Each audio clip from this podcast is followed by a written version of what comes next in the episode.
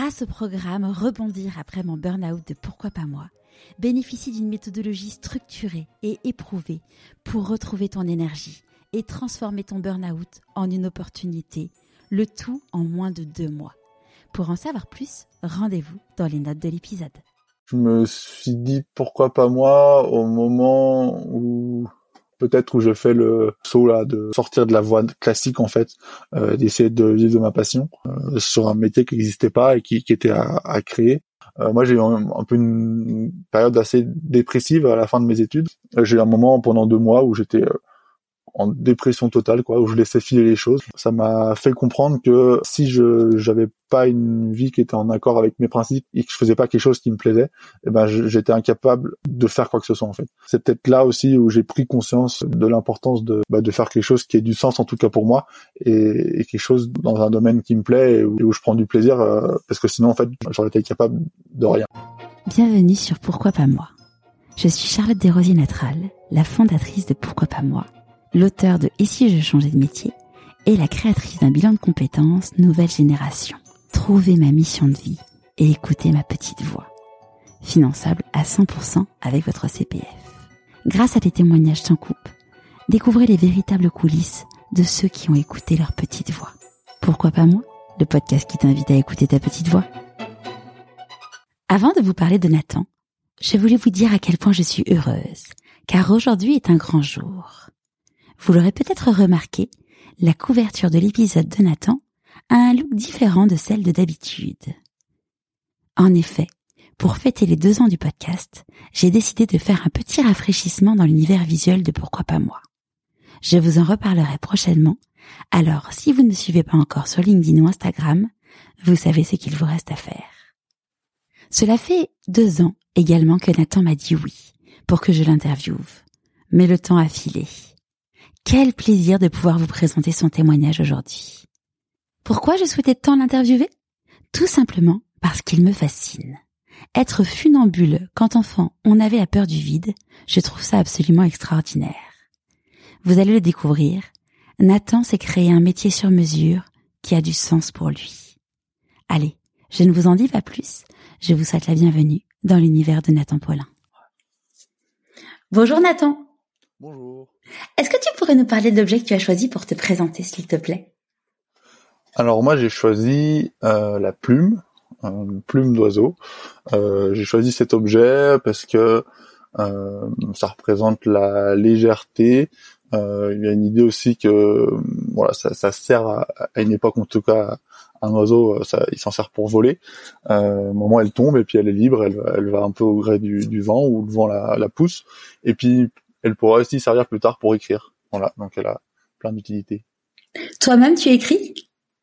Alors moi, j'ai aimé assez écrire quand j'étais à l'école. Euh, j'ai écrit quelques textes de temps en temps, assez rarement, mais c'est peut-être quelque chose que je ferai plus tard. Enfin, c'est quelque chose qui me plaît en tout cas. Je trouve pas mal de plaisir dans l'écriture, même si c'est pas quelque chose que j'ai poussé pour l'instant euh, très loin. Est-ce que tu peux nous raconter où est-ce que tu as grandi? Donc moi, j'ai grandi euh, dans un petit village de montagne qui s'appelle le Reposoir. Euh, qui est euh, niché euh, dans une vallée à 1000 mètres d'altitude. C'est un village qui a été fondé en 1151. C'est une chartreuse en fait, donc c'est les moines qui sont venus se perdre dans ce village. et aujourd'hui, c'est une station de ski très petite qui est un peu coincée entre entre des grosses stations de ski comme on est à côté du Grand Bornand. Et donc j'ai je suis né là-bas en 1994. Euh, ma mère vient d'ici depuis plusieurs générations. Mon père vient de la Sarthe, du Mans. Euh, du Mans même Du, ouais, euh, oui, oui, il a, il a, vécu au Mans euh, son, son, enfance et mes grands-parents sont toujours là-bas. Oui. Parce que mon, mes grands-parents étaient du Mans, alors je connais bien, euh, enfin, juste à côté du Mans. Ça me... Bah voilà, on a des points communs. Moi, j'ai mes grands-parents qui sont qui sont toujours au Mans et qui sont sinon un peu autour voilà, à la campagne. et, et quel type de petit garçon t'étais? Alors j'étais un petit garçon euh, plutôt, euh, on va dire, euh, introverti, plutôt calme, même si des fois ça bouillonnait un peu à l'intérieur, mais plutôt calme. dans voilà, j'étais plutôt un garçon sage, qui parlait pas trop, qui écoutait beaucoup, qui était pas forcément hyper concentré à l'école, mais qui avait pas forcément non plus de problème pour faire ce qu'on me demandait à l'école. Et, et quand tu quand t'avais 6-7 ans, c'était quoi tes rêves? Alors j'ai jamais eu vraiment de, c'est pas évident à dire, hein, euh, mais j'ai jamais vraiment rêvé quelque chose. C'est ça, c'est j'ai jamais trop, j'ai jamais été, j'ai jamais su me projeter en fait sur la suite, euh, que ce soit d'une façon ou d'une autre. Et je dirais que c'est peut-être ça aujourd'hui qui m'a amené à faire quelque chose euh, dans lequel j'aurais même pas pu me projeter au final. Euh, et voilà, après j'étais, j'aimais bien quand même passer du temps. J'étais assez solitaire quand même dans la, euh, surtout voilà, à partir de mes entre 10 et 16 ans, j'étais souvent en montagne euh, à courir seul. Et puis j'étais pas non plus voilà je m'entendais j'avais pas mal de copains mais j'avais besoin de moments où j'étais un peu dans mon coin. Dans dans ta bulle. C'est ça et, et euh, du coup, enfin plutôt vers euh, vers, euh, j'imagine que quand tu vis à la montagne, tu dois passer pas mal de temps à escalader et à faire des choses dans des sports de montagne. Oui, j'ai passé beaucoup de temps euh, dehors déjà, simplement dehors, pas forcément euh, quand on est quand on est dans un village et qu'on est un peu euh, libre. Voilà, mes parents, ils, ils, étaient assez stricts sur certaines choses, mais des fois on était dehors et puis on, pouvait se promener. J'ai un petit frère qui a deux ans de moins que moi, pas mal de copains de mon âge. On était tout le temps à grimper dans les arbres, à faire des cabanes, à faire des choses comme ça. Et, et c'est vrai que j'ai le fait d'être tout le temps dehors m'a poussé à, enfin j'ai besoin de ça en fait hein, au, quotidien et, j'ai fait aussi pas mal de, de, de de montagne euh, avec mes parents, mais sans, sans non plus euh, j'ai jamais été poussé plus que ça. J'ai toujours été libre. À une époque, euh, aller en montagne, ça me saoulait. J'étais un ado. C'était pas trop. C'était plus ce qui me plaisait. Et, puis après, ben, j'y suis revenu un peu naturellement, mais. Je, je couperai. Il y a le frottement de, de ta main sur le micro. Désolée. Et, et quand t'as, j'ai, j'ai lu que quand tu avais 12 euh, ans, 12, euh, 13 ans, euh, tu as eu un moment assez important dans ta vie où tu, tu devais passer au-dessus du vide et que du coup, ça, t'as eu un blo une sorte de blocage? Alors oui, euh, quand j'étais jeune, j'étais en montagne avec mes parents. Euh, on était sur une arête, donc un endroit euh, très vertigineux on voit le vide de chaque côté. et j'étais complètement tétanisé, je pouvais plus bouger. je m'accrochais au rocher et je pleurais parce que pas forcément, je pleurais pas de peur, mais je pleurais parce que j'étais hyper déçu de moi en fait de pas réussir à, traverser ce passage. Euh, qui m'empêchait d'aller dans des endroits qui, qui, me faisaient quand même rêver parce que j'ai dit que je n'avais pas de rêve forcément pour la suite mais j'aimais beaucoup passer du temps en montagne, surtout à cette époque-là.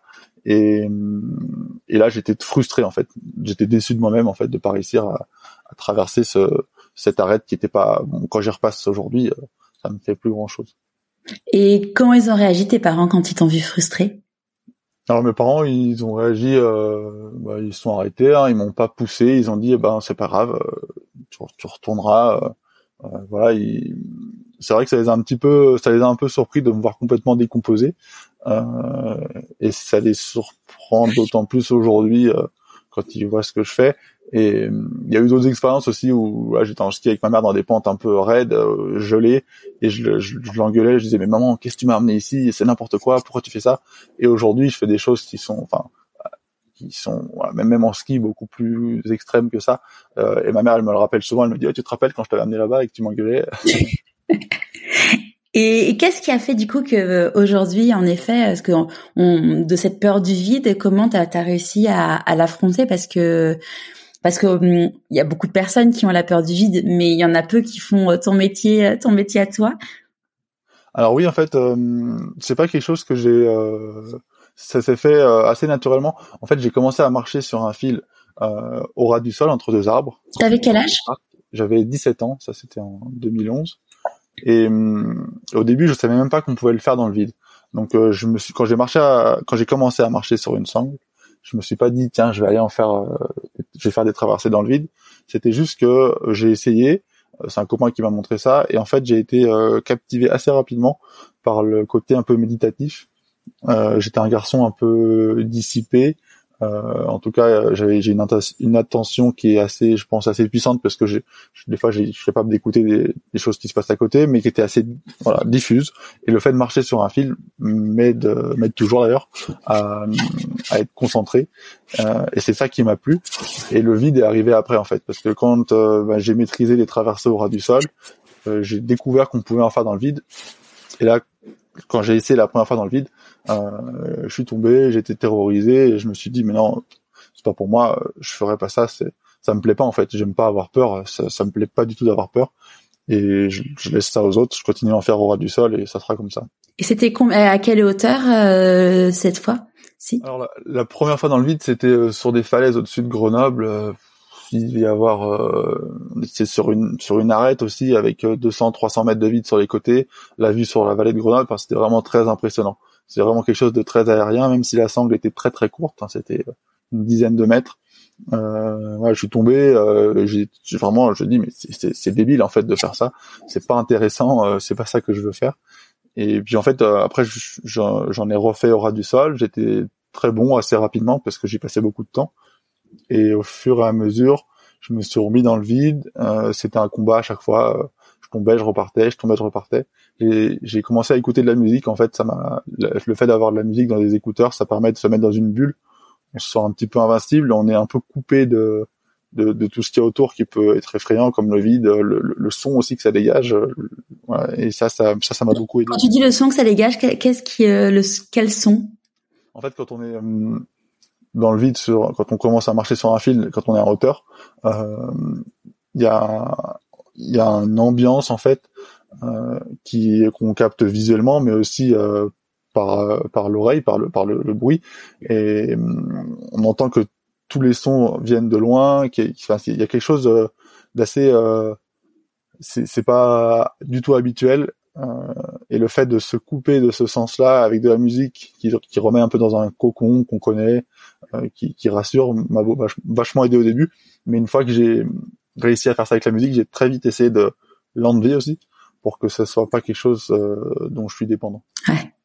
Et, et donc là, en par... donc quand tu as commencé à, à, refaire ça dans le vide, t'avais avais quel âge?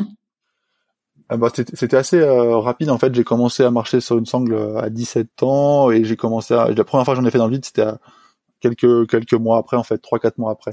D'accord. C'est vraiment un été à faire que ça au ras du sol et je suis devenu assez bon. J'ai acheté du matériel rapidement pour euh, pour pour aller plus loin et voilà, ça s'est fait disons que j'ai commencé la slackline en été. À l'automne, j'avais essayé la première fois dans le vide. Après, j'ai laissé passer l'hiver où je m'entraînais au ras du sol. Et puis finalement, au printemps, je me suis remis dans le vide et en, en faire de plus en plus. Et en parallèle, du coup, tu faisais quoi comme comme t'étais encore au, au lycée? Alors à ce moment-là, oui, j'étais au lycée. Je passais mon bac en, bac technique en micro-mécanique, euh, donc en mécanique de précision. Et après, je suis parti en DUT, donc un DUT génie mécanique. Euh, donc, euh, on étudie les systèmes, on fait beaucoup de maths, beaucoup de résistance des matériaux. Enfin, de, euh, c'était ça ma, c'était un peu hum, les, métiers qui sont. J'habite dans une vallée où il y a beaucoup d'industrie euh, et il y a beaucoup de gens qui travaillent dans ce milieu-là. Et euh, ça me, ce que j'apprenais me plaisait, mais le cadre de travail me plaisait un peu moins. Être sous les néons, c'était pas. Et pourquoi tu avais du coup euh, bifurqué sur ce type de bac euh, à, à ce moment-là? Enfin un petit peu avant du coup. Ouais, alors euh, parce que j'étais assez euh, la filière générale, euh, j'étais pas vraiment, je suis pas vraiment un, un, matheux comme on dit. Enfin, je suis pas bon pour appliquer les formules. Après, je j'avais un très bon ressenti sur sur les choses, sur comment un système mécanique est mis en place et j'ai, ouais, je sais pas, à mon bac microtechnique, j'ai eu 20 20 au bac blanc, euh, 21 sur 20, mais enfin j'ai eu plus que les notes maximales parce qu'en fait, comme les autres étaient très mauvais, j'ai remonté toutes les notes et à chaque fois j'étais un et ouais, j'étais très bon dans, dans ce domaine-là et ça te plaisait? euh, Oui, ça, ça me plaisait. Euh, je peux pas dire que ça me plaisait pas. Euh, j'avais des moments où j'étais assez passionné, et je, je, passais beaucoup de temps, mais il y avait aussi, disons que j'étais plus intéressé à regarder dehors que ouais, je préférais je passais pas beaucoup de temps à travailler dessus. Et quand j'étais en cours et quand j'étais bloqué là-dessus ben voilà je, m'y mettais à fond. Euh, mais ça me disons que ça me passionnait pas non plus. Ouais. Et donc du coup tu as fait donc ton DUT tu qu'est-ce qui s'est passé du coup après? Et donc j'ai fait euh, mon DUT j'ai terminé mon DUT donc ça c'était en 2014 euh, et après j'ai eu l'opportunité euh, de de voyager. En fait, on m'a invité dans un festival de, de slackline en Iran. Euh, J'avais jamais voyagé de ma vie. Je suis dans, dans, dans la montagne avec des parents qui n'ont pas forcément des moyens énormes et puis qui n'ont pas forcément aussi l'envie de voyager. Euh, et là, on me propose d'aller dans un pays qui est complètement euh, exotique, on va dire pour moi. Et donc j'ai décidé de prendre une année sabbatique pour pouvoir répondre à ces invitations parce que j'étais j'avais déjà commencé à être un peu connu en fait dans ce milieu-là. Et, et, donc je pars en Iran et pendant un, alors je pars en Iran pendant deux semaines, hein, deux, deux, trois semaines, pas plus que ça, mais après pendant un an, euh, je passe tout mon temps à faire euh, des traversées euh, dans des endroits différents en France, à m'entraîner. Et je commence à faire des records de distance. Euh, et au bout de cette année-là, il y a quelqu'un qui me propose un travail dans, dans un, ami de mon père en fait dans le milieu de l'industrie euh, que j'accepte. Et je passe tout un été génial à dire bon bah voilà en septembre c'est la fin, c'est la fin de la liberté. Et puis finalement, cinq jours avant de commencer ce job, il y a un, agent, euh, quelqu'un qui est dans le, dans l'événementiel, qui me voit dans un dans le, dans le Parisien. C'était un article dans le Parisien qui lit dans l'avion et qui m'appelle et qui me dit ah tiens ce que tu fais c'est pas mal, moi je pourrais t'aider, on peut faire quelques événements. Et il me propose une petite somme par mois qui est, qui dérisoire, mais qui pour moi me met du concret. Et là du coup ben je fais le grand saut. Alors c'était la, la, décision la plus dure à prendre de ma vie, hein, de de dire euh, bon bah désolé. Euh, au, gars qui allait m'embaucher euh, dans, dans cinq jours je viendrai pas chez toi et je vais essayer de vivre de ma passion et c'est c'est comme ça que ça ça a commencé en fait et quand tu as dit ça à tes parents surtout qu'en plus c'était un ami de ton père comment comment ils ont réagi? Et eh ben d'un côté j'ai mon père qui était un petit peu embêté euh, qui qui savait pas trop quoi dire et puis de l'autre côté j'ai ma mère qui était à fond à me dire mais non mais vas-y euh, t'imagines pas la chance que t'as euh, lance-toi te pose même pas la question t'es pas engagé va, voilà, va faire ce que tu as à faire et heureusement qu'elle a été là parce qu'aujourd'hui ça m'a ouvert des des opportunités, des chemins qui je j'aurais même pas imaginé euh, possible en fait. Et euh, quand quand tu là t'as vécu cette année euh, entre guillemets sabbatique, de quoi tu vivais? Tu étais parfois t'étais rémunéré pour les prestations que tu faisais? Alors la première année, euh, pas forcément. Euh, j'avais travaillé un peu l'été, j'avais un petit peu d'argent. J'avais aussi mes parents derrière hein, qui qui m'hébergeaient, euh, qui, qui étaient. Enfin voilà, j'étais quand même un jeune de 18 ans qui était non pas 18 ans, un peu plus pour le coup, mais bon, voilà, j'étais dans un cadre où j'avais assez de sécurité. Euh, je me, au début, je, je, bougeais en stop, alors je faisais du stop avec un sac à dos. Après, j'ai eu le permis, je me suis acheté un véhicule que j'aménageais euh, et je vivais de, de pas grand chose. Je dépensais pas grand chose non plus. Euh, et c'est à partir de de cette année où j'ai commencé à, à, à décider d'en vivre que là j'ai commencé à, à, facturer certaines prestations euh, qui étaient euh, on me demandait d'aller en fait. Et donc pour euh, pour ceux qui connaissent pas du coup ce métier, en gros, euh, comment tu comment tu enfin dans quel type de moment tu peux le monétiser? Comment comment ça se passe? Alors euh, ça a beaucoup évolué entre il y a cinq ans, ça c'était en 2015, mais premier pas en tant que professionnel, et aujourd'hui en 2022. Euh, alors aujourd'hui, je vais parler d'aujourd'hui parce que c'est plus global. Aujourd'hui, ce qui me fait vivre, euh, c'est les interventions euh, dans tout type d'événements. Euh, ça peut être une traversée sur la place d'un village à Saint-Gervais, par exemple, entre l'église et en face de la vallée, pour faire pour faire un événement qui, qui montre le village et pour les touristes qui sont là. Ça peut être la traversée d'un stade de foot. Euh, ça peut être l'inauguration là, on m'a appelé éventuellement pour euh, inaugurer un énorme euh, puits de forage euh, en région parisienne qui, qui, va accueillir un métro, en fait, une station de métro qui est tout en travaux. Ça, c'est très, très divers. Il y a aussi une partie qui est devenue très importante, c'est la partie spectacle. au début, je faisais des spectacles que je chorégraphiais, on va dire, à ma manière, assez simplement, aussi avec la, les conseils de, de ma compagne. Et, et j'ai maintenant je travaille avec Rachid Oramdan, donc qui est le directeur du théâtre national de Chaillot, qu'il est devenu euh, pendant notre collaboration. Et je suis dans un spectacle qui s'appelle Corps extrêmes, qui qui a une tournée euh, qui est pour l'instant nationale et qui va être amenée à être internationale euh, dans les théâtres. Donc là, c'est sur les scènes nationales de France et c'est un spectacle. je fais aussi des traversées dans ce cadre-là de spectacle en extérieur que j'ai pu faire sur la Tour Eiffel, à Rio récemment au Brésil ou à Fortaleza ça, ça, part un peu dans, tous les sens en fait. Hein. Il y a, euh, en fait, moi j'ai tendance à, à, aller où on me demande de venir et comme je suis assez visible en ce moment, bah, il y a beaucoup de gens qui me demandent de faire des choses. Et à côté de ça aussi, je fais des interventions dans des entreprises.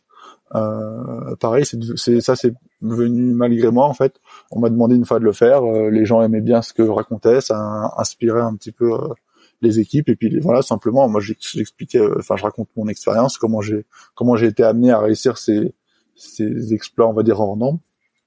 Et ça, c'est une partie aussi de mon travail. Et puis à côté de ça, il y a une autre partie qui est aussi le sponsoring avec des entreprises qui me suivent depuis longtemps, avec qui j'ai une relation plutôt amicale que professionnelle.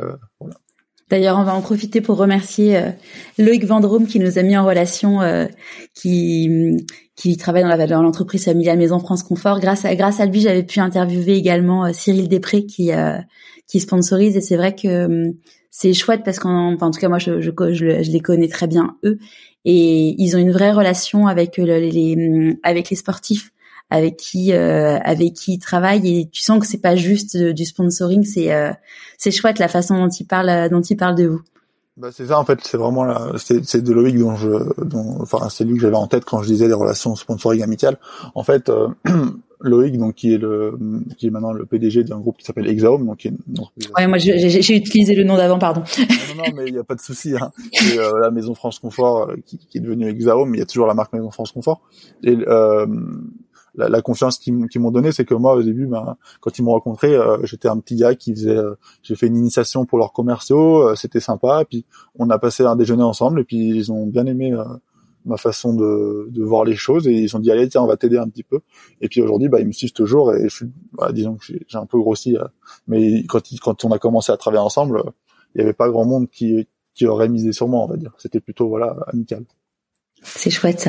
Et, et aujourd'hui, euh, tu as fait euh, plusieurs euh, exploits sportifs, plusieurs records. Comment comment ça se passe Tu te dis tiens j'ai envie de faire un record ou c'est une opportunité qui, qui te tombe dessus et tu que tu saisis? Alors j'ai des, une phase par rapport à ça où les records aujourd'hui c'est depuis depuis on va dire euh, 4 ans 4 5 ans euh, c'est plus quelque chose que je cherche en fait. Je fais je fais je suis plus dans la performance. Je cherche plutôt à faire quelque chose esthétique, que ce soit dans, dans le geste lui-même ou alors même dans le lieu, euh, chercher des beaux endroits. Mais par contre, à une époque, que j'étais vraiment, voilà, je voulais euh, pousser les limites, les limites du sport. Mes limites, en fait, à la base, c'est plutôt mes limites. Hein, c'est aller explorer en fait euh, comment se comporte le corps et le cerveau dans des dans des dans des traversées très longues, très difficiles. Euh, et donc ça, c'est ce qui m'a amené à faire plusieurs records du monde d'affilée et, et aussi à me faire connaître. Euh, et aujourd'hui, en fait, il y a des, des, nouveaux records qui se dessinent, notamment une traversée euh, sur le Mont Saint-Michel à la fin du mois de mai, euh, entre le sommet du Mont Saint-Michel et une grue qui fera la taille du Mont Saint-Michel qui sera positionnée sur Terre, donc une traversée de 2 km 300. Et, et ça, euh, bah, c'est un record du monde. Ça va être un nouveau record du monde. Ça fait longtemps que j'en ai, j'en ai pas tenté, on va dire. Euh, et, et, là, c'est c'est un peu la quintessence de ce qui me plaît parce que c'est un bel endroit euh, voilà, le Mont Saint-Michel qui est euh, beau, qui est mystique, qui enfin il y a, y a tout quelque chose d'assez fort là-bas. Et en plus c'est un record de distance, euh, donc c'est voilà, c'est là pour le coup y a c'est hyper motivant pour tout ça. De, de, de, de kilomètre 3, ça tu mets combien de temps pour le, le faire? Alors je, je mettre plus de deux heures normalement à traverser euh, en, en, marchant relativement vite, hein, on se rend pas compte, mais en fait quand on marche sur un fil, on est obligé de mettre un pied devant l'autre pas beaucoup plus. on peut pas allonger les pas plus que ça. Et donc, euh, bah, on avance un peu comme une petite fourmi. Euh, et, et, le but c'est de pas tomber, donc euh, faut rester hyper concentré tout le long. Et ça demande vraiment, voilà, c'est presque bon, c'est physiquement compliqué. Hein. Ça demande un très gros gainage au niveau des, des jambes, une précision, les bras en l'air pendant plus de deux heures, à, à réajuster l'équilibre en permanence avec pas mal de tension. Euh, parce que bah il y, a un stress lié à tout ça et puis c'est très très mental aussi hein, c'est le l'expérience le, en fait est hyper intense euh, parce que dans la tête il se passe plein de choses sur une traversée de deux heures même même pour mes précédents records sur une traversée d'une heure je passais par des états euh, de, de, bonheur intense on va dire où tout va bien à des moments où très rapidement où rien ne va plus où j'ai qu'une seule envie c'est tomber et c'est là que le mental doit prendre le pas sur le physique pour pour aller au bout. Comment tu fais du coup pour euh, te préparer à tout ça? Euh, euh, euh, au niveau mental? Alors en fait, euh, j'ai pas de préparation spécifique mentale avant, si ce n'est que j'utilise quand même quelques techniques. En fait, par rapport à la préparation mentale, ce qui me fait du bien, ce qui me prépare dans la vie en général, c'est de marcher sur un fil. Donc en fait, c'est disons que ma thérapie ou mon aide pour être bien dans la vie, c'est de faire de l'highline. Et même si des fois je peux l'enseigner dans l'autre sens, euh, à des gens avec qui j'apprends à, aller dans le vide, par exemple. Euh, et les, les, techniques que je peux utiliser, s'il y en a une qui est, qui est la principale, c'est la visualisation. C'est le le fait de se projeter dans le moment avant qu'il arrive et de l'imaginer positif en, en, y ajoutant le plus de sensations, de sentiments possibles et d'images euh, par exemple, je vais imaginer que je m'élance euh, depuis depuis la grue euh, qui, va être sur terre, que je marche au-dessus de la baie et que tout se passe bien, que les conditions météo sont sont super et que même s'il y a un coup de vent, j'arrive à marcher dessus et qu'il n'y a aucun souci. Et après, j'imagine le bonheur intense que j'aurai de voir ce bâtiment qui se qui se qui est tout petit au début et qui va se qui va grossir sur lequel je vais arriver et je vais poser mes pieds. Euh, et ça c'est des choses voilà même même quand je le dis là je suis en train de le faire. Et pour que ça se réalise et que ça devienne euh, vrai le jour où, où j'aurai à le faire. Et je sais que ça va être très difficile, mais en même temps, je me serais tellement persuadé euh, que je suis capable de le faire que ça devrait marcher. La visualisation, moi, c'est quelque chose que j'ai découvert il y a, il y a les un, ou deux ans. Et, et j'en parle beaucoup dans mon entourage parce qu'en fait, c'est vraiment quelque chose qui est d'une puissance incroyable, mais qui s'applique à la vie de tous les jours, qui s'applique euh, au fait euh, de trouver un job, euh, au fait de trouver une maison, au fait de, de, de mettre ses enfants dans une école, l'école que tu veux, enfin vraiment.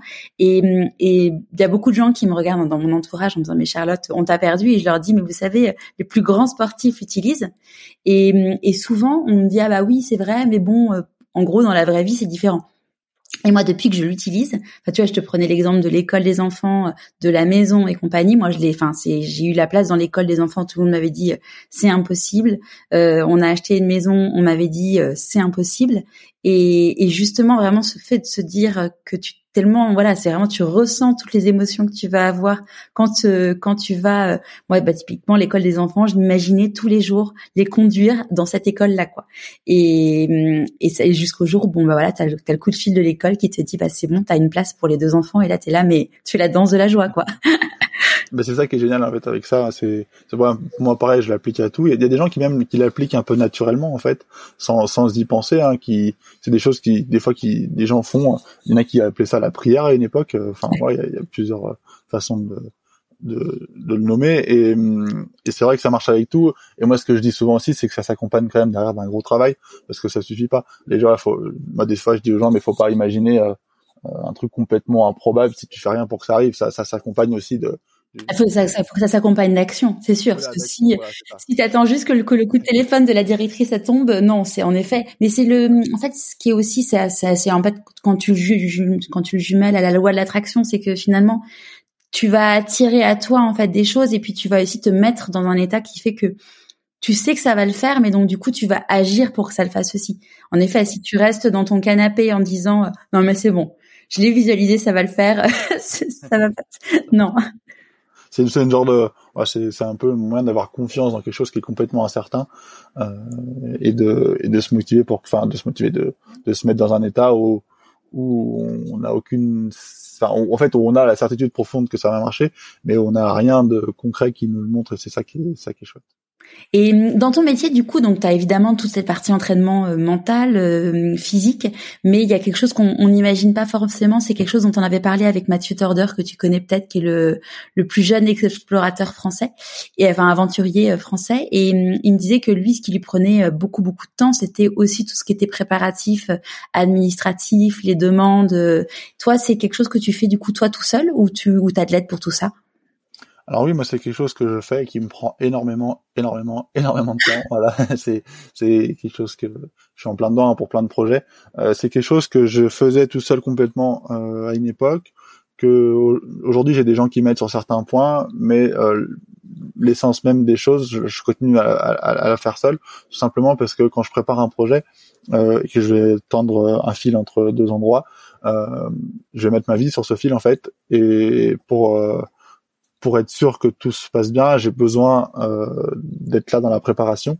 Euh, même si à un moment je vais donner ma confiance à quelqu'un, que ce soit dans la préparation ou dans l'action pour attacher euh, un mousqueton, tout ça, euh, il faut quand même que je sois présent. Et donc ça me demande beaucoup d'énergie. Et c'est des, des, domaines qui sont très très variés. Euh, par exemple, rien que dans la journée d'hier, j'ai traité avec des gens des monuments de France pour euh, pour aller euh, s'attacher sur euh, un, un, bâtiment qui fait partie du patrimoine et qui est protégé. j'ai traité avec l'aviation civile pour une traversée qui va se faire dans le ciel et du coup on est dans le domaine aérien des hélicoptères. Il y a une très grosse crainte par rapport à ça parce qu'un fil en l'air pour un hélicoptère c'est un accident et ils en ont eu plein. Euh, je, je, fais de la communication. Euh, tout à l'heure, je vais avoir une interview avec un journaliste du Parisien.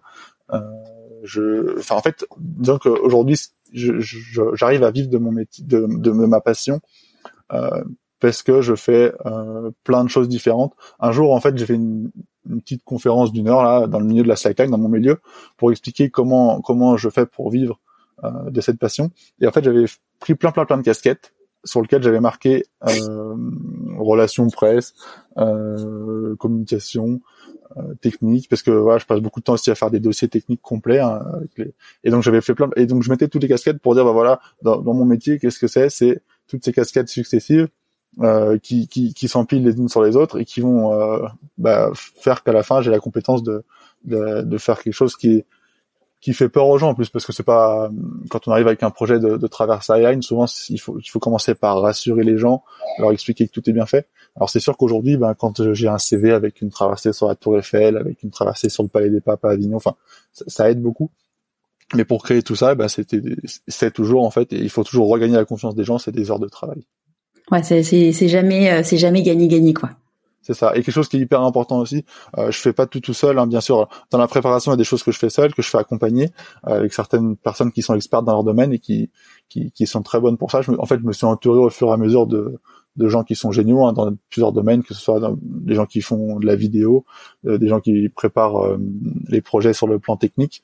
Euh, et, et le jour J, par contre, le, quand il faut agir, quand il faut installer, il peut y avoir une équipe qui est pour la Tour Eiffel, je, me suis rendu compte récemment que c'était plus de 50 personnes, par exemple, euh, qui vont travailler aujourd'hui pour que ça se fasse, entre l'équipe d'installation, euh, les gens qui nous permettent l'accès au bâtiment, euh, les, les, gendarmes qui sont dans la nuit pour couper la route. Enfin, ça fait vraiment des équipes impressionnantes pour qu'à la fin, euh, je, je, traverse cette ligne. Mais c'est c'est vraiment un travail je, suis incapable de, de, faire ça seul en fait. C'est vraiment un travail qu'il faut faire à plusieurs et c'est ça qui est beau en fait à la fin, c'est que quand je m'élance sur la ligne, je me retourne toujours avant et je vois les l'équipe avec qui j'ai préparé, on a toujours une larme tous ensemble parce que en fait c'est quelque chose où on a passé tellement de temps et d'énergie euh, à préparer ça et à la fin bah voilà moi j'ai plus qu'à aller traverser et, et, là je rentre dans ma dans ma partie qui me plaît vraiment. Euh, et, eux ils me passent en fait le, le, bébé entre guillemets. Bah voilà maintenant maintenant on a tout fait pour que tu sois là. Vas-y on se retrouve en face. Et c'est ça qui est c'est ça qui est super beau en fait dans ces projets là là euh, quand tu parles de la traversée de, de la Tour Eiffel c'était pour le Téléthon? Alors en fait la Tour Eiffel j'ai j'ai fait trois traversées dessus.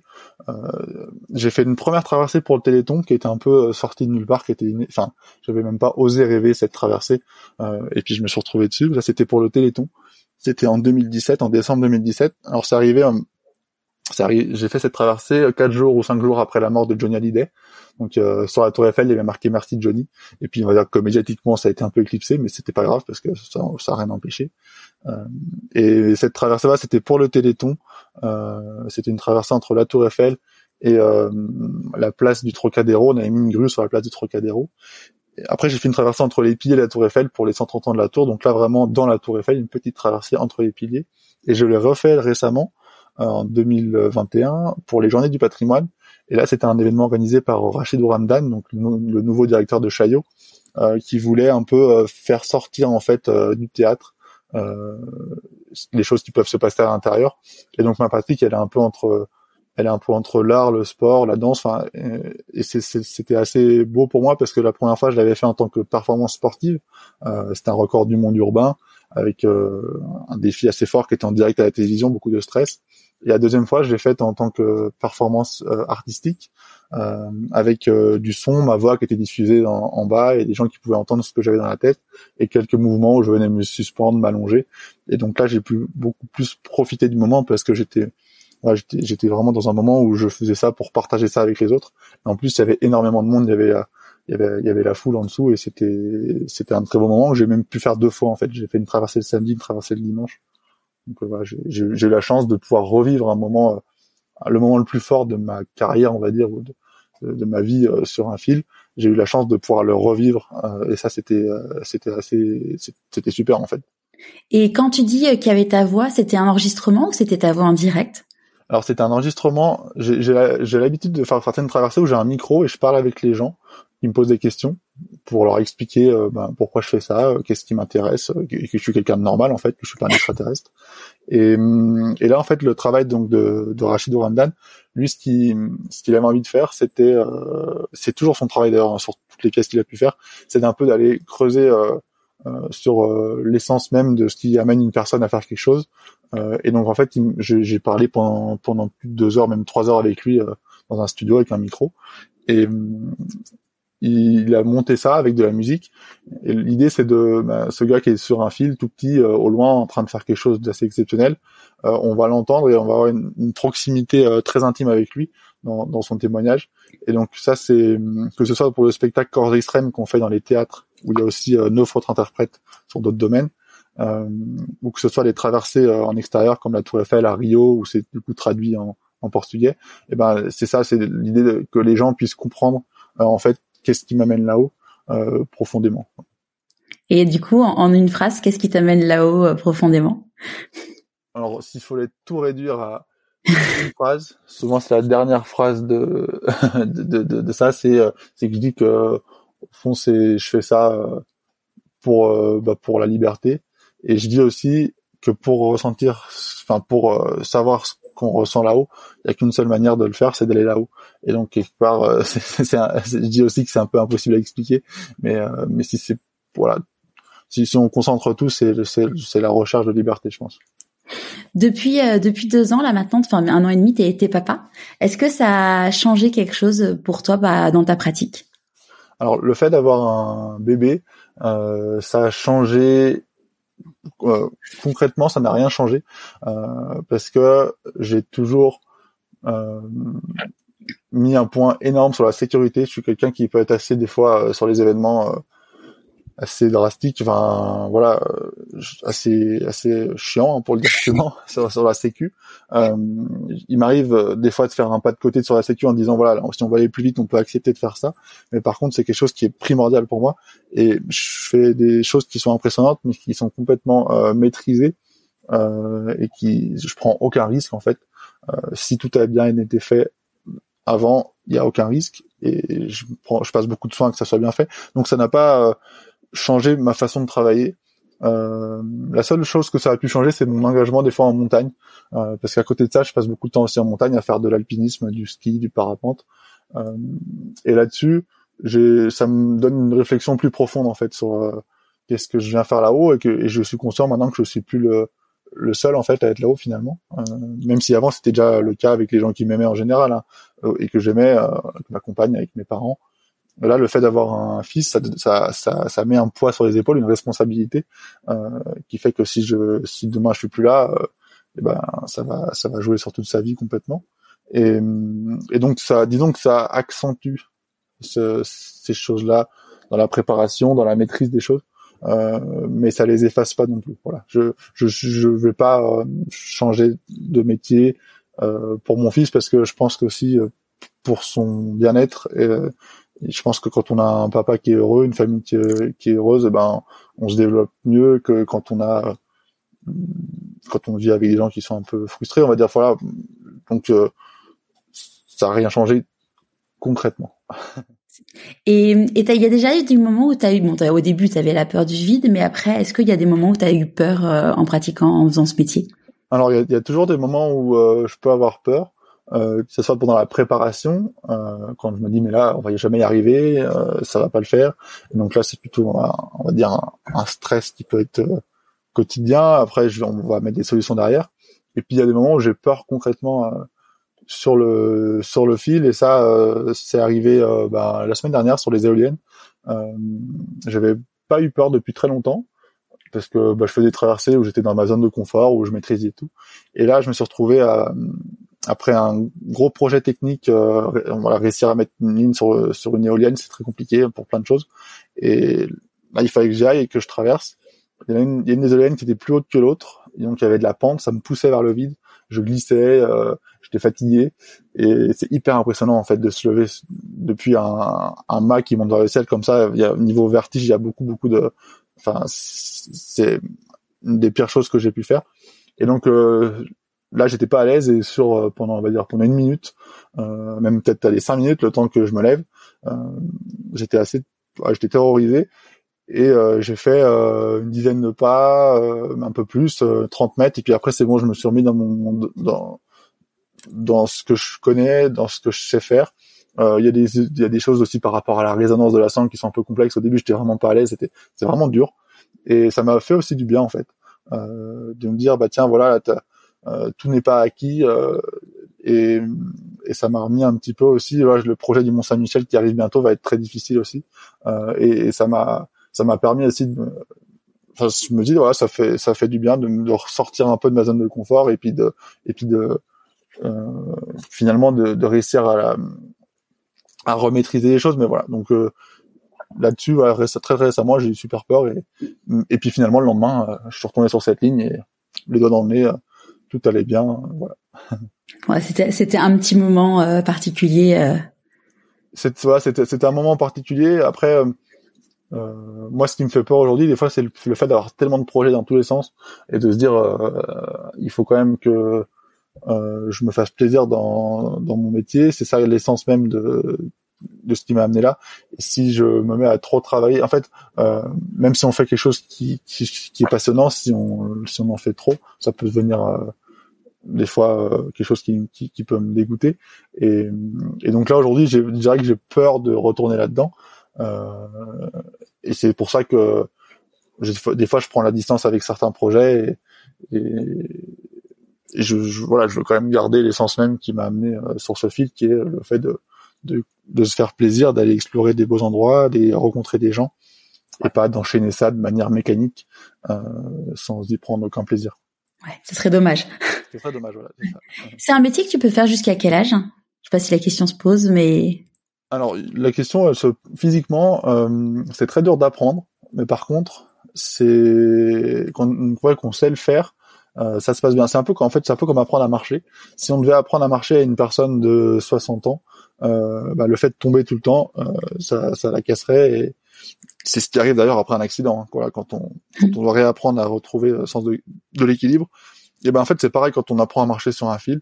Euh, quand on le fait jeune et qu'on est solide pour tomber, remonter, tomber, remonter, et à la fin, on maîtrise la chose, ben on tombe plus, on remonte moins, on sait tomber, on se fait plus mal, et donc là, concrètement, je pense que voilà, j'ai vu des gens en faire jusqu'à 60 ans, hein, des gens qui savent en faire aujourd'hui. Euh, donc euh, techniquement, c'est pas quelque chose qui me gêne. Après, à la vitesse à laquelle ça évolue, euh, il y a un an et demi, deux ans, je n'imaginais même pas me retrouver dans une tournée dans, les théâtres avec des gens qui sont, on va dire, sommet entre guillemets dans cette discipline-là.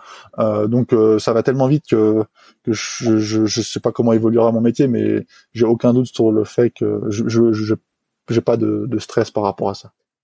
Et, euh, et aujourd'hui, vous êtes combien dans le monde ou en France à faire ce, ce métier, enfin en vivre? Alors c'est assez difficile à en vivre. de, à ma manière, je dirais que je suis le seul. mais comme on a tous une manière différente, il y a des gens qui vont faire que du spectacle euh, des gens qui vont faire des spectacles sur des bateaux de croisière par exemple.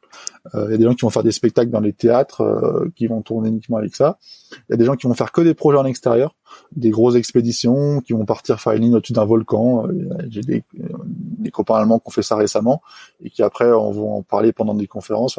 Il y a, y a plusieurs façons de d'en vivre et je dirais qu'aujourd'hui de cette discipline dans le monde, on est peut-être une une vingtaine à en vivre, euh, c'est très difficile parce que il y en a qui vont en vivre un petit peu, puis après qui vont avoir un autre métier à côté, euh, dans la santé par exemple, quelqu'un qui est kiné par exemple, il va, il va faire six mois, il fait ça, puis et c'est c'est pas quelque chose d'établi et de cadré en fait. D'accord. Et euh, alors pour ceux qui se demandent, parce que moi je me suis posé la question, comment tu fais pour accrocher? Alors tu disais parfois tu as la grue qui te permet d'accrocher, mais quand tu es en montagne, tu utilises du coup un drone pour pouvoir pour pouvoir euh, relier le fil à, deux mousquetons. Enfin, j'imagine que c'est un peu plus que des mousquetons. Oui, en fait, à, chaque projet, c'est une nouvelle façon de faire. Euh, c'est très compliqué quand on est en ville parce que bah, on a des contraintes euh, spécifiques. Mais le, plan, on va dire euh, le plan de base, c'est on a une équipe qui va d'un côté, une équipe qui va de l'autre côté. On envoie un drone qui tire un fil de pêche pour relier ces deux endroits. Euh, bah, par exemple à, Rio récemment, j'étais devant le pain de sucre, donc une équipe qui va sur un, un moreau, là, les, les genres de pain de sucre, une équipe qui va sur l'autre. On envoie le drone qui tient un fil de pêche. Donc là, ça connecte les deux, les deux endroits. Le fil de pêche vient tirer une cordelette un peu plus grande, un peu plus épaisse, on va dire. Donc là, on a une cordelette à la place du fil de pêche. La cordelette vient tirer la sangle, ou des fois on fait plus d'étapes, mais en fait, c'est à chaque fois, c'est des, des va-et-vient de, de, de, fils de plus en plus épais. Euh, et puis des fois, bah, on peut pas faire ça, euh, comme à la défense par exemple, euh, où on n'a pas le droit de, faire voler un drone au-dessus du monde, au-dessus des gens, parce que c'est un site très protégé. Où là, on fait des connexions entre différents toits de bâtiments, et au lieu de faire quelque chose qui nous prendrait 10 minutes avec un drone, on va y passer 5 heures. Voilà. Ça, ça dépend des contraintes. Sans transition, ma question, comment tu écoutes ton intuition? Alors, le, la partie euh, intuition, elle est, euh, c'est un peu dur à répondre comme ça, mais euh, c'est quelque chose qui fait partie de. Il y a des fois où je suis dans un mode où je vais euh, faire attention à, à ce que je ressens en fait sur le moment.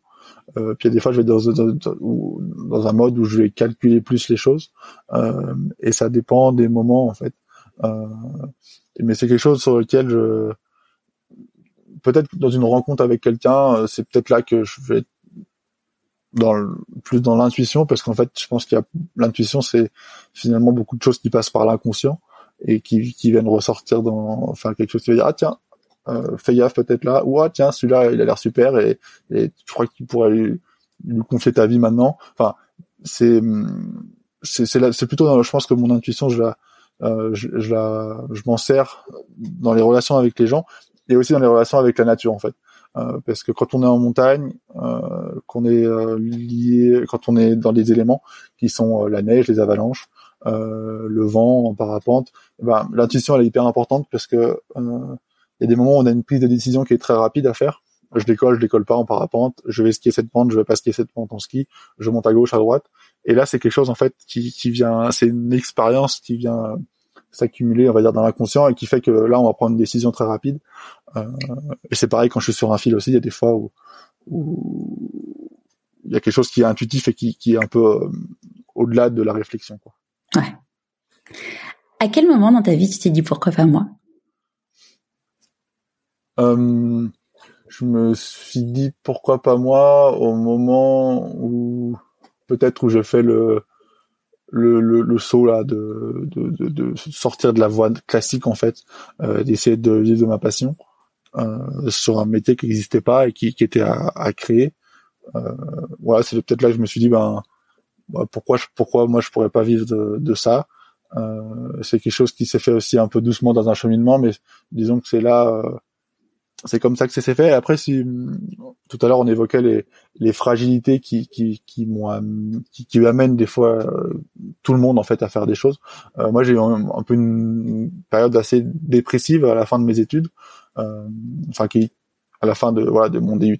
J'aurais pu partir sur une école d'ingénieur après, mais du coup je l'ai pas fait. Je suis parti sur une autre voie. Mais à la fin de mon DUT, j'ai eu un moment pendant deux mois où j'étais en dépression totale, quoi, où je laissais filer les choses, où j'étais incapable de me concentrer sur sur un ordinateur pendant plus de je pouvais rien faire en fait et ça en fait ça m'a ça m'a fait comprendre que euh, si je j'avais pas une vie qui était en accord avec mes principes et, que je faisais pas quelque chose qui me plaisait et eh ben j'étais incapable de de faire quoi que ce soit en fait. Et donc c'est c'est peut-être là aussi où j'ai pris conscience euh, de, de l'importance de bah, de faire quelque chose qui ait du sens en tout cas pour moi et, et quelque chose dans dans un domaine qui me plaît et où je et où je prends du plaisir euh, parce que sinon en fait j'aurais simple enfin j'aurais été capable de rien en fait et ce qui est chouette en fait, c'est que alors le sens, moi, c'est quelque chose qui me qui me parle énormément hein, parce que euh, tu vois quand j'ai fait mon burn-out, c'est que j'avais une vie qui n'avait aucun sens pour moi. Et, aujourd'hui, euh, ma mission et la mission de mon entreprise, c'est d'aider euh, les gens à retrouver du sens dans leur vie. Donc ça ça me parle complètement complètement. Et ce que je trouve chouette dans ton histoire, et c'est souvent le cas de, de, de, de personnes que j'interviewe, c'est que voilà, tu as, commencé à vivre de ta passion en faisant des records, te faire connaître, euh, en gros t'asseoir finalement dans ce métier. Et maintenant, tu fais des projets qui ont du sens pour toi, qui vont, qui ont encore plus de sens parce que comme, euh, comme tu disais, bon bah, t'as fait la traversée des éoliennes, donc avec un engagement euh, pour l'écologie. Et puis, enfin, à chaque fois maintenant, tu, tu ajoutes une touche en plus que, qui rajoute encore plus de sens à ce que tu fais. ça c'est ça c'est vrai que c'est devenu important au, au, au, fur et à mesure en fait, c'est de dire ben voilà pourquoi je fais ça finalement. Et hum, quand je fais ça, je capte une attention, que ce soit médiatique, euh, que ce soit euh, voilà. Moi j'ai quand même une discipline qui, dont la euh, ça captive mon attention à moi quand je marche sur un film, mais ça capte l'attention globale parce que c'est quelque chose qui, qui, qui intéresse les gens, qui les, interpelle. Euh, et, et, cette attention, eh ben, on peut la capter euh, en, en, essayant de faire peur aux gens, en, en, faisant comme si on allait tomber et comme s'il y avait la mort qui était derrière. Et ça, ça moi, c'est quelque chose que je veux pas faire. Euh, parce que je, je, je, montre que je suis toujours attaché et je veux pas effrayer les gens. Moi, je préfère émerveiller euh, ceux, à, à qui je, je montre cette chose-là. Et après, bah, l'émerveillement, on peut s'en servir euh, pour aller euh, faire une traversée pour le Téléthon, pour euh, récupérer euh, bah, de l'argent pour pour lutter contre des maladies, pour aller mettre un coup de projecteur sur un glacier qui est en train de fondre et pour dire bah voilà, là le, le glacier de la mer de glace que je, normalement je vais bientôt traverser, elle est en train de disparaître. c'est pas dramatique hein, parce que bah, c'est un changement, mais voilà, il faut en être conscient et et peut-être que ce sens-là va évoluer. Je pense peut-être de plus en plus vers vers, vers l'écologie. Après, aujourd'hui, bah, on est dans une période un peu dramatique où il y a des gens, il y a une guerre qui s'est déclenchée à côté de chez nous là, euh, et ça c'est quelque chose qui est encore plus fort peut-être. Euh, moi, j'ai la chance de collaborer avec des gens du monde entier sur sur sur sur les traversées. J'ai fait des traversées à Moscou entre les tours de Moscou. Sur, sur ces traversées-là, il y avait des il y avait des il y avait des, funambules qui sont des gens de Moscou et il y avait aussi des Ukrainiens et tout le monde était ensemble et c'était génial quoi. C'est le propre de ma discipline en fait, c'est c'est quelque chose qui qui est commun à tout le monde. Il y en a un peu partout des gens qui font de la sideline et ça fait hyper peur en fait de de voir comment on peut être euh, dans, dans la fracture sur certaines choses pour des choses qui qui sont hyper anciennes et qui, qui, qui, qui nous intéressent plus aujourd'hui. Et voilà, donc peut-être que ça me fera évoluer vers ça. Il y a un copain qui voudrait que qu'on fasse des traversées sur les frontières pour montrer des fois l'absurdité des frontières en fait. Euh, et voilà, je sais pas dans, dans quel sens ça partira, mais c'est vrai que le le fait de faire quelque chose qui me plaît me, me pousse des, des, des, fois à essayer de trouver un autre sens que simplement euh, bah, mon propre plaisir, même si même si je suis honnête avec le fait quand je fais une traversée pour le Téléthon sur la Tour Eiffel, euh, il y a une motivation qui est interne, qui est pas importante, c'est le rêve d'aller marcher sur la Tour Eiffel. Ça c'est pas voilà, ça sera toujours là. Et tu parlais bien l'anglais? Alors, euh, j'étais pas non. Euh, pour le coup, quand on est en DIT euh, ou en quand on est en bac technologique, euh, on n'est pas hyper bon en anglais. Moi, je me suis, j'ai jamais passé des heures à, à réviser et ça marchait bien pour tout ce qui est euh, mécanique technique, mais pour ce qui est euh, anglais, j'ai jamais travaillé bien. Et donc le fait de voyager, de rencontrer du monde, euh, m'a permis de parler anglais. Et aujourd'hui, bah, j'oscille entre des phases où je parle plus du tout anglais parce que bah, on est, je suis un peu coincé des fois en France et puis ça me va bien aussi. Et puis des phases où il faut que je me remette à parler en anglais. Et là aujourd'hui, mon prochain défi, ce serait de faire des conférences complètement en anglais. Ça, je l'ai pas encore fait. Je pense que je pense que c'est voilà, c'est c'était mon, mon, mon mon prochaine zone de confort à aller élargir dans ce domaine. Super. Comment tu célèbres tes réussites? Euh, alors j'ai un problème, c'est que je, je, je, je, célèbre pas trop mes réussites en fait. C'est quelque chose que j'ai en fait j'ai du mal avec euh, la célébration. En fait, en fait, pour moi, euh, finir un projet, des fois, c'est, j'éprouve presque plus de tristesse que de bonheur. C'est, hyper. Euh, des fois, les copains ils comprennent pas. Euh, quand je suis au bout d'une traversée, bon, je vais être heureux, mais en même temps, en fait, pour moi, la célébration a été pendant pendant le chemin, en fait, pendant pendant pendant la traversée, pendant la préparation. Et quand ça se termine, bon, voilà, on, on passe un bon moment, mais c'est moi, je suis déjà en train de me projeter dans le prochain défi euh, ou, la prochaine chose qui me fera vibrer. Et, et je, c'est vrai que je, je vais pas faire euh, une énorme fête euh, après avoir réussi un projet. Euh, et des fois, je peux être un peu critiqué pour ça. C'est moi, ça a été quelque chose qui a été une, une espèce de d'électrochoc. J'ai lu le livre de Thomas Samut que tu connais peut-être, qui est un préparateur mental euh, français qui est euh, qui a hum, qui a entraîné notamment tous les plus grands nageurs euh, français et, maintenant, et même d'autres types de, de, de, grands sportifs. Et Thomas a écrit un livre qui s'appelle Un cancre dans les étoiles parce que c'était un cancre à l'école, il a pas eu son bac et, et les étoiles parce qu'aujourd'hui il a, enfin, il a entraîné plus de 100, enfin, il a gagné plus de 150 médailles via via ses via les sportifs qui l'entraînent. Et Thomas, il disait un truc dans son livre Enfin, moi, ça a été vraiment un, ouais, un électrochoc à cette époque. J'étais en plein burn-out. Et il disait que le bonheur est dans le chemin et non pas dans l'atteinte de l'objectif. Et euh, finalement, quand tu me disais que voilà, toi, ton bonheur, il était dans le chemin, mais il se ça se matérialise encore plus avec cette notion de, de, de fil où tu te dis, en effet, euh, ton bonheur, c'est chaque petit pas. Et hum, je trouve ça chouette.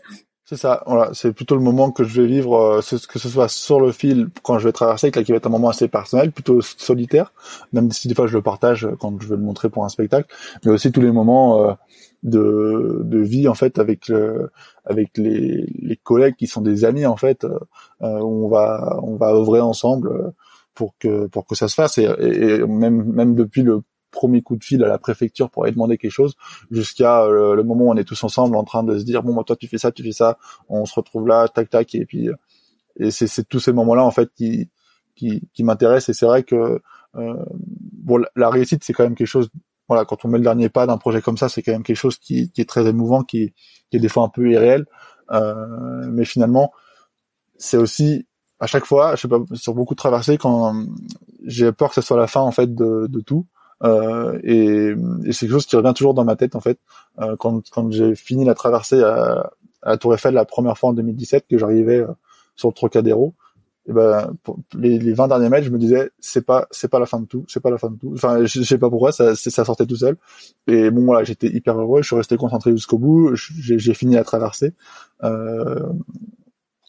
Euh, j'ai fêté la chose et puis je, je, je, devais aussi par rapport aux autres euh, montrer que voilà j'étais heureux d'être là et, et mais finalement euh, c'était aussi ben zut euh, je suis plus je suis plus dans les je suis plus dans le ciel euh, va falloir que je retrouve autre chose pour y retourner Ouais, c'est ça, ah, parce qu'en fait, souvent, on dit les gens, ils, ils se disent, ils pensent toujours au truc d'après.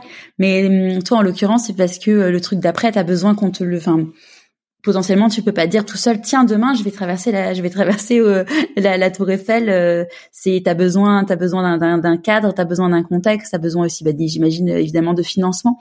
Et du coup euh, c'est ouais c'est le c'est le côté bah en fait peut-être que demain ça va s'arrêter quoi. C'est ça. Oui c'est c'est cette part là puis de dire voilà qu'est-ce qu'est-ce qui se passe voilà qu'est-ce qui se passe après mais, en fait au, final euh, ben, automatiquement ça se remet en route et, et moi aujourd'hui les projets que je fais euh, c'est des fois c'est des choix personnels d'aller sur un tel endroit euh, souvent c'est euh, quelque chose qui va être une envie qui va se réaliser par l'intermédiaire de quelqu'un d'autre. Euh, je reste très très ouvert en fait sur plein de choses. Je suis pas buté en fait si quelque chose, enfin, si j'ai envie de faire quelque chose et que j'arrive pas, euh, je vais pas rester à, à, passer toute mon énergie dans quelque chose. Euh, je vais pas faire des dossiers, des mails et, et appeler, euh, remuer euh, tout un monde pour pour lequel je sais que ça marchera pas. Des fois, le fait d'attendre, d'être de, de, visualiser, d'avoir confiance, euh, bah, finalement, l'opportunité elle va arriver par un, par un biais que je n'imaginais même pas et que j'aurais même pas été capable d'imaginer.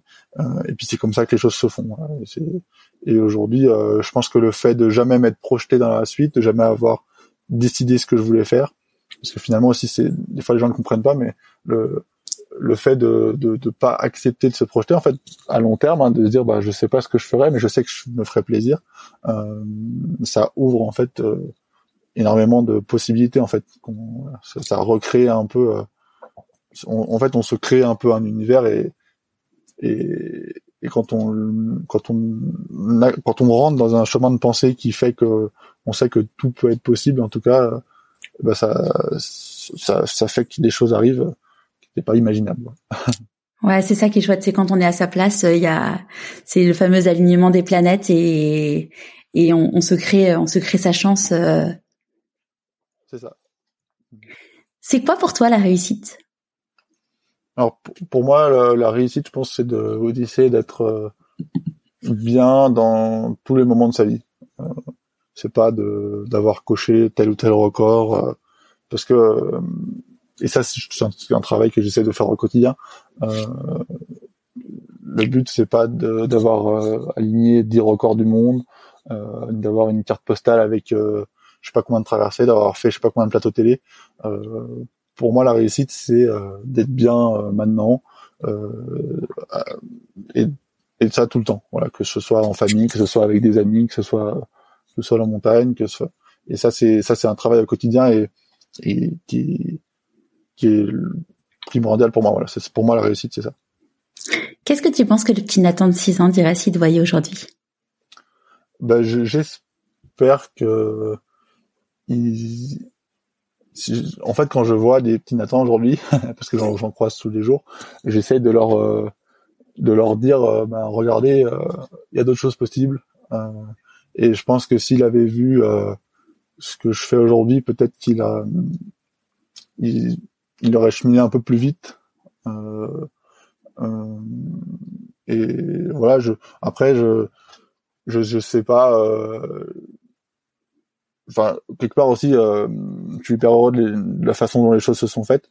Et mais par contre, quand je vois plein de petits Nathan, euh, et ben j'essaye de leur donner des petits des, des, petits conseils sur euh, bah voilà vous pouvez faire ce que vous voulez et n'hésitez pas oser surtout oser voilà c'est ça que moi j'osais pas hein. j'osais pas forcément aller euh, acheter une baguette de pain chez le boulanger, quoi, simplement. et ça, c'est des choses toutes simples, même qui changent la vie euh, complètement. Ah, tu m'étonnes. Dans la vie, on dit que quand on fait des choix, on a des renoncements. C'est quoi tes renoncements à toi? Alors, les renoncements par rapport au choix, c'est vrai que ça, c'est un peu... Euh... euh. Bah, oui, il y a, toujours un moment où il faut, choisir. Moi, c'est vrai que j'ai du mal avec ça. Euh, j'ai tendance à vouloir tout faire, euh, à dire tout le temps oui. Et là, aujourd'hui, bah, le, le fait d'avoir un bébé, de pas pouvoir me multiplier, de pas pouvoir aller dans tous les sens, je fais des choix en fait. et donc, bah, je renonce à certains, certains projets, certaines invitations. mais, mais je pense que que c'est complètement, enfin, c'est c'est c'est en c'est en renonçant euh, simplement après pour pour être sur le renoncement même dans dans dans la dans la montagne en fait parce que j'apprends beaucoup de choses dans la montagne euh, bah des fois renoncer c'est sauver sa vie et c'est euh, hyper important en fait de d'accepter de renoncer en fait parce que des fois si on bute euh, et qu'on et qu'on et enfin c'est moi je connais des gens qui sont qui sont morts comme ça hein, simplement hein, qui qui à un moment n'ont pas fait le choix de faire demi-tour euh, et qui sont fait prendre par une avalanche euh, qui sont tombés d'une falaise euh, qui sont et et ça c'est quelque chose qui est hyper important pour moi c'est voilà il faut savoir aussi des fois accepter qu'on n'est pas invincible qu'on peut pas tout faire et, et c'est comme ça qu'on finalement on est bien aussi au quotidien quoi, et qu'on est toujours là en fait. Ouais.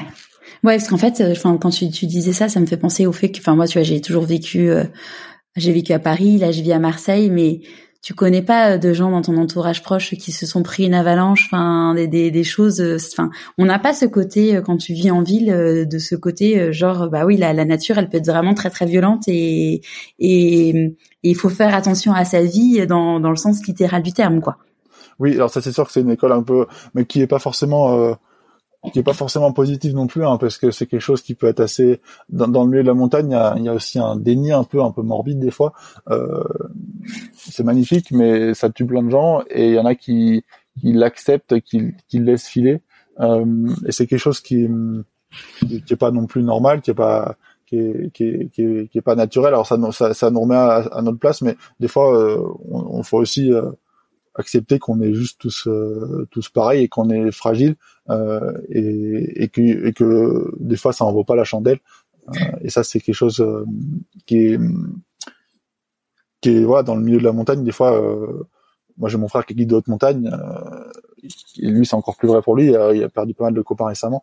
Il y a il y a, il y a quelque chose d'assez que je pourrais qualifier entre guillemets de, de malsain quoi. Parce que bah, dans la dans la beauté de la conquête t'emmènes des gens qui sont pas forcément euh, d'accord pour faire ça. Et je pense que des fois, c'est simplement aussi un manque de dialogue et, le fait de, de, se dire les choses euh, entre nous, quoi. Voilà. Après, pour le coup, euh, moi, j'essaie aussi de me la, de me personnellement, euh, et c'est quelque chose sur lequel je travaille, voilà, en, en permanence, hein, parce que je passe beaucoup de temps euh, tous les matins. Je suis en montagne, euh, enfin, moi en ce moment parce que j'ai beaucoup de travail, mais j'essaie de à chaque fois de me dire attends, est-ce que ce moment de 5 minutes, 10 minutes de parapente, euh, ça vaut le coup si tu peux finir par terre? Et, et, en fait, je fais tout pour que ça arrive pas et je j'essaie de le maîtriser complètement. Mais voilà, ça c'est quelque chose qui est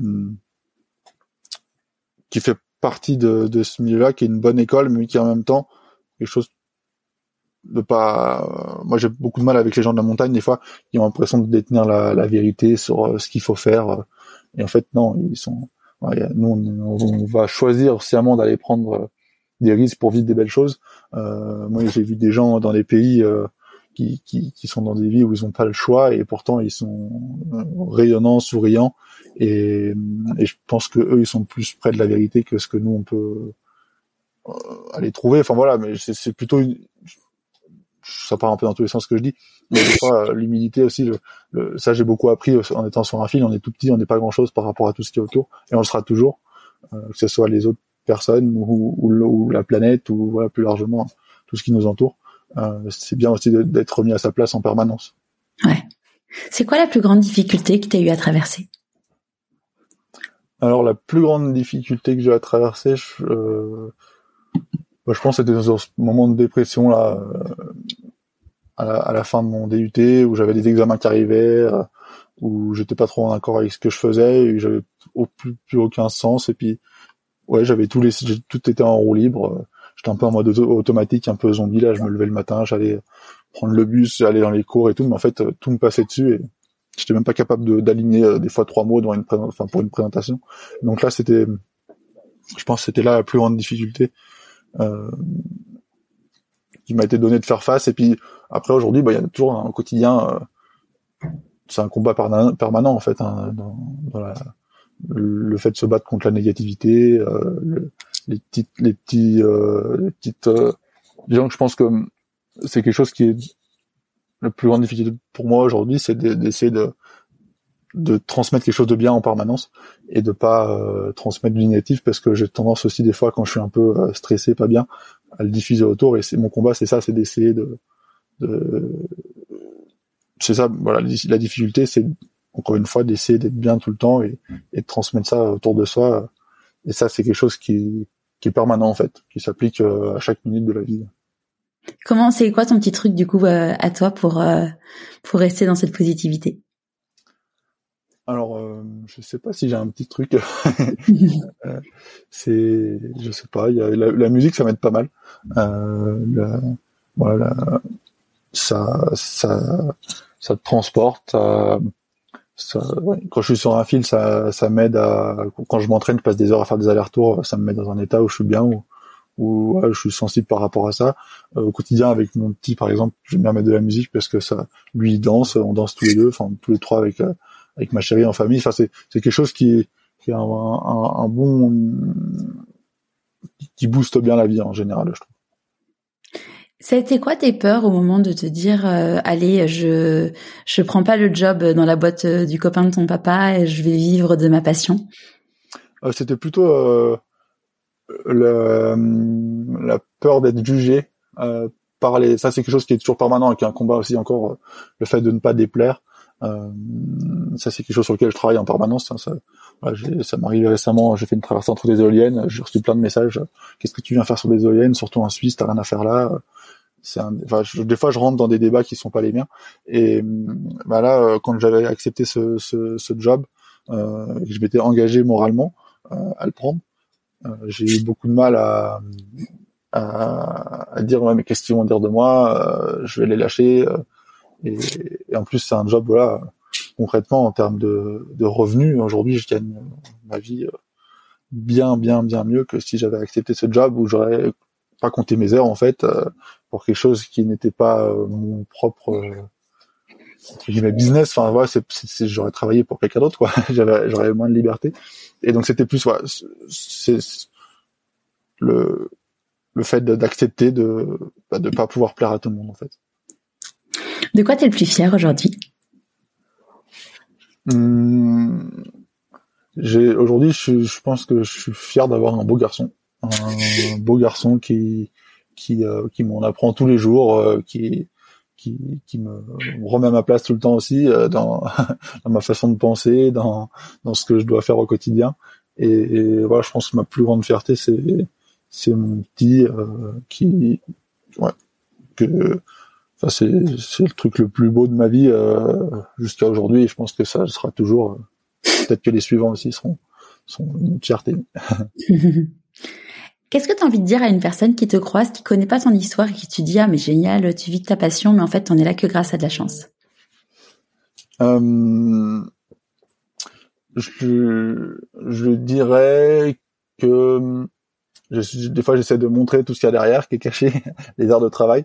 Euh, je dirais que c'est un mélange de enfin que la chance ça se ça se provoque ça se saisit il faut savoir l'écouter euh, c'est quelque chose donc il faut être à l'écoute euh, mais que derrière euh, il faut des, des, bases très très solides euh, et et que et que c'est quelque chose voilà qu'on qu'on vient provoquer et et euh, moi, je pense que si je suis là aujourd'hui, c'est parce que j'ai pris des décisions, parce que je me suis battu, parce que j'ai passé des nuits à travailler, parce que j'ai eu des moments de doute euh, hyper euh, compliqués, et je suis pas arrivé là que par la chance d'être arrivé au bon moment, au bon endroit.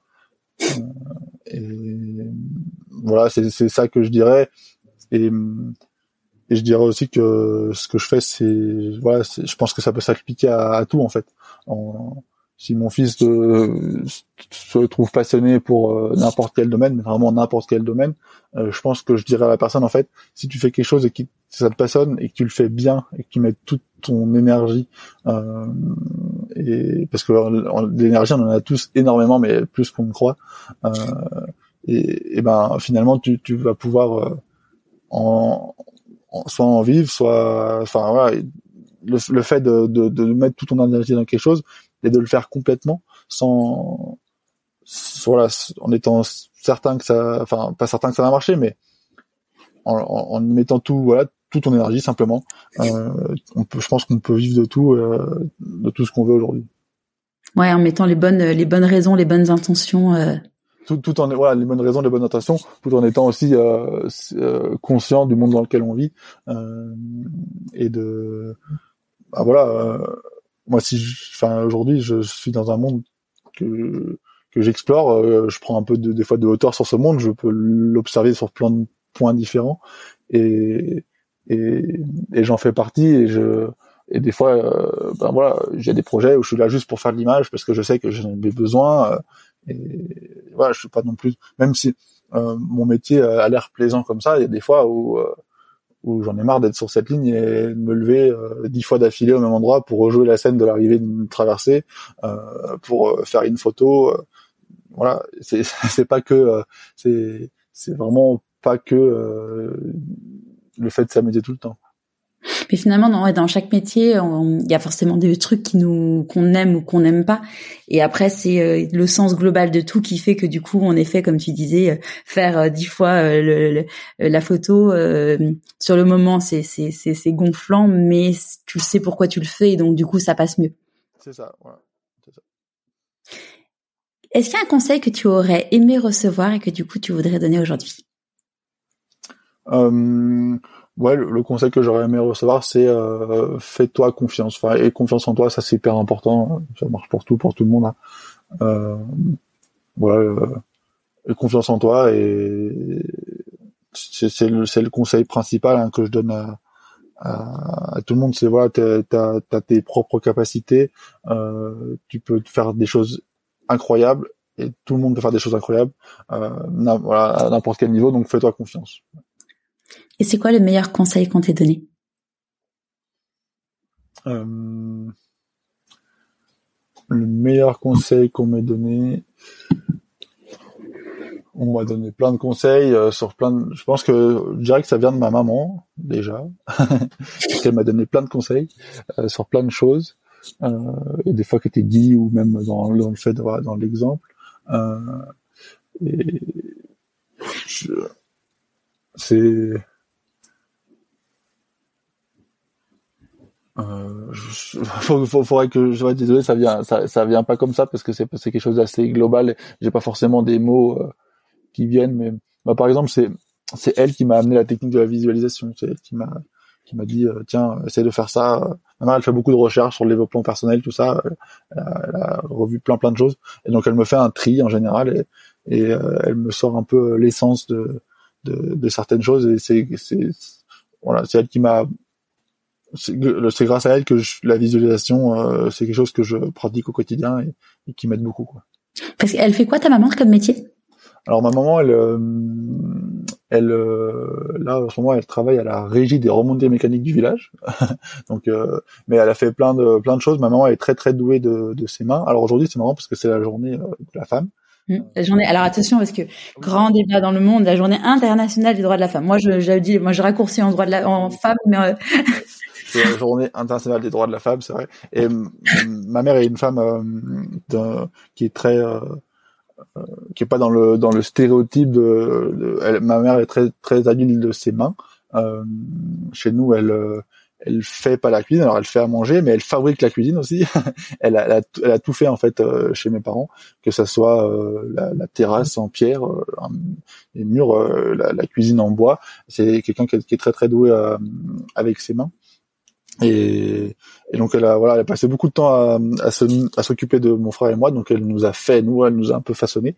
Euh, et puis sinon, elle voilà, elle, elle, fabrique des choses. Et puis à côté, elle a fait pas mal de, de métiers, euh, remontée mécanique dans mon village. Enfin voilà, elle a pas de, elle a passé, on va dire qu'elle a passé toute sa, une grande grande partie de sa vie à nous éduquer, mon frère et moi. Et ton papa? Et mon papa, il vient de du milieu donc euh, de la mécanique, plutôt dans le milieu dans lequel j'étudiais, mais plutôt euh, vraiment, on va dire, euh, les mains dans le cambouis. Il a pas eu son bac et il a développé un énorme réseau en fait dans, dans le dans, dans, les endroits où il travaillait aujourd'hui. il est commercial dans l'entreprise dans laquelle il est maintenant et il il arrive encore de travailler un peu en technique, mais son métier aujourd'hui, bah, c'est de, de développer euh, la, la, vente de, des machines pour, pour lesquelles il travaillait au début. En fait, euh, ben, il a vraiment évolué d'une carrière euh, où, où il a où il bricolait des machines au début et il était bon pour ça. Et aujourd'hui, on vient le chercher parce que euh, il connaît tout le monde et euh, et il sait euh, ouais, il, en fait mon père il a une capacité sociale hyper impressionnante en fait il fait ça naturellement il, il, il a il a besoin d'aller rencontrer les gens, de leur parler. Euh, il le faisait au début dans l'atelier, maintenant il le fait dans un bureau euh, pour euh, pour vendre des machines. Génial. C'est quoi tes prochains défis? Alors mes prochains défis, il y en a un qui, enfin, il y en a plusieurs, mais le fait de répéter le spectacle plusieurs fois, je vais jouer plein de fois le spectacle pendant peut-être 3-4 ans. ça, c'est un défi un peu nouveau parce que je vais devoir bah, jouer un spectacle avec euh, des acrobates, euh, c'est un super partage en même temps. Euh, je vais passer beaucoup de temps dans les théâtres à, l'ombre, ce qui n'est pas mon milieu de base. et puis après, vraiment dans les mois qui viennent, j'ai une très très grosse traversée au Mont Saint-Michel, donc là, encore du monde de distance fin mai, qui va qui, qui, qui, est en train de se monter, qui est très très compliqué à monter pour plein plein plein de choses. Euh, mais là, c'est en train de devenir vraiment concret. Donc ça, c'est Ouais, ça c'est le, la grosse traversée de l'année qui se déroulera à la fin du mois de mai. Bon, on, va suivre ça avec euh, avec avec impatience. À qui as-tu envie de dire merci et pourquoi avant qu'on se quitte? Euh, bah Là, je dirais merci à ma chérie parce que euh, m'accompagne au quotidien depuis euh, depuis 2014. Euh, on a un bébé ensemble et et voilà, c'est je pense que c'est la personne qui qui fait que aujourd'hui j'ai trouvé un équilibre euh, et qui me laisse me développer aussi, euh, voilà, qui me laisse une, grande liberté et puis en même temps qui s'occupe euh, de, de, notre fils super bien, avec qui on passe des bons moments. Voilà, je dirais, je dirais merci à elle. Merci beaucoup Nathan et puis merci à Loïc qui nous a qui nous a mis en relation. Ouais, merci Loïc, merci à toi Charlotte et puis à bientôt. À très vite. Pour découvrir toutes les aventures de Nathan, je vous mets le lien sur le blog pourquoi pas moi.co. Et si le podcast vous plaît, abonnez-vous sur votre plateforme d'écoute préférée et mettez 5 étoiles et un commentaire sur Apple Podcast. Pour moi, c'est énorme. Allez, je vous dis à demain sur la newsletter de Pourquoi pas moi pour des contenus bonus inspirants et pour être au courant de toutes les actualités de l'aventure Pourquoi pas moi. Au revoir.